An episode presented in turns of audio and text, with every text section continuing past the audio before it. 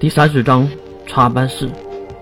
哈，真的很难相信，这样狠毒的话竟然在如此可爱的身体里说出来。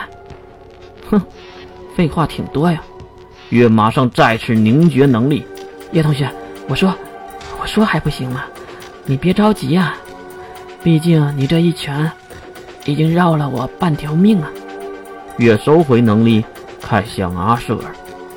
哼，我也不是什么无理之人，只要你能证明你是无意的，我可以当做赔偿告诉你一些你想知道的事儿。啊，还真是明事理呀。那我就直接说了，我是来社教会派来核实你是否死亡的人。死亡？阿舍尔坐了起来，在茶几上拿起纸巾擦了擦嘴边的血迹。对，毕竟你的战斗力很强嘛，变成女性这件事儿，高层们都不太相信，所以让我来调查一下你是否是真是假。毕竟有可能官方为了撒谎或者掩饰，弄一个女性的假琉璃月来撑场面，也是有可能的，对吧？这下月懂了啊，你是说怕我真的死了，而 S 零二 官方为了压住恐慌弄了一个假的出来。对，就是这个事儿。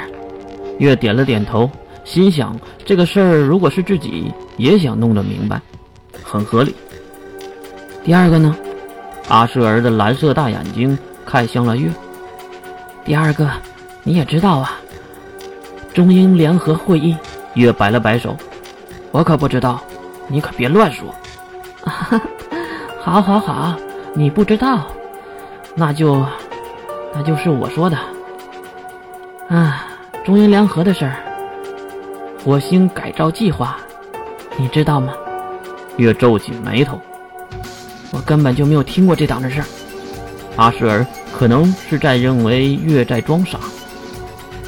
在火星计划中，九大国家出了很多的科学家，他们被送到外太空去，在不久前，他们抵达了火星，而没想到的是，卫星拍出来一组很奇怪的图像，火星竟然是有文明的。科幻片吗？听到月的吐槽，阿舍尔还是继续说着，然后他们检查了那里的文明，竟然是人类几万年前留下的东西，甚至可以说是人类先驱者的科学家们临时的住所。可是他们为什么都奇怪突然的消失了呢？长话短说，阿舍尔不好气地瞪向月。就当他们对整个遗迹扫描的时候，一个强大的电磁波信号在遥远的太空发射了过来，好像是想和调查遗迹的科学家们交谈一样。为了追求原因，他们选择发送了相同的信号。虽然以人类的技术还发不了那么远，而让人没有想到的是，怎么了？对方回复了，而且每一次回复的时间都在缩短，每一次回复的内容都简单粗暴。这回月真的无奈了，他觉得阿舍尔就是在撒谎。月同学，你想的没错，对方是来毁灭人类的，毁灭人类文明的外星文明。所以地球上九个强大的国家就在暗地里联合联手对抗外敌。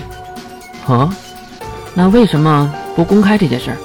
阿舍尔摇了摇头，当然不能公开了，会引起恐慌的。而且我们又不能逃，我们又不能全部移民，我们也不能离开地球，不是吗？原来如此啊，中英联合的背后竟然有如此荒唐之事。呵呵，你笑什么？阿舍尔瞪大眼睛死死地盯着月。你其实想问我，我是站在中帝国的立场上，还是站在英国的立场上，对吧？什么中英联合，什么外星人，我才不信呢。至于那些脑袋里只有贪婪的政客们耍的手段而已。用外星人这个借口也真是够烂的。月道出了心声，说有外星人，这谁能相信？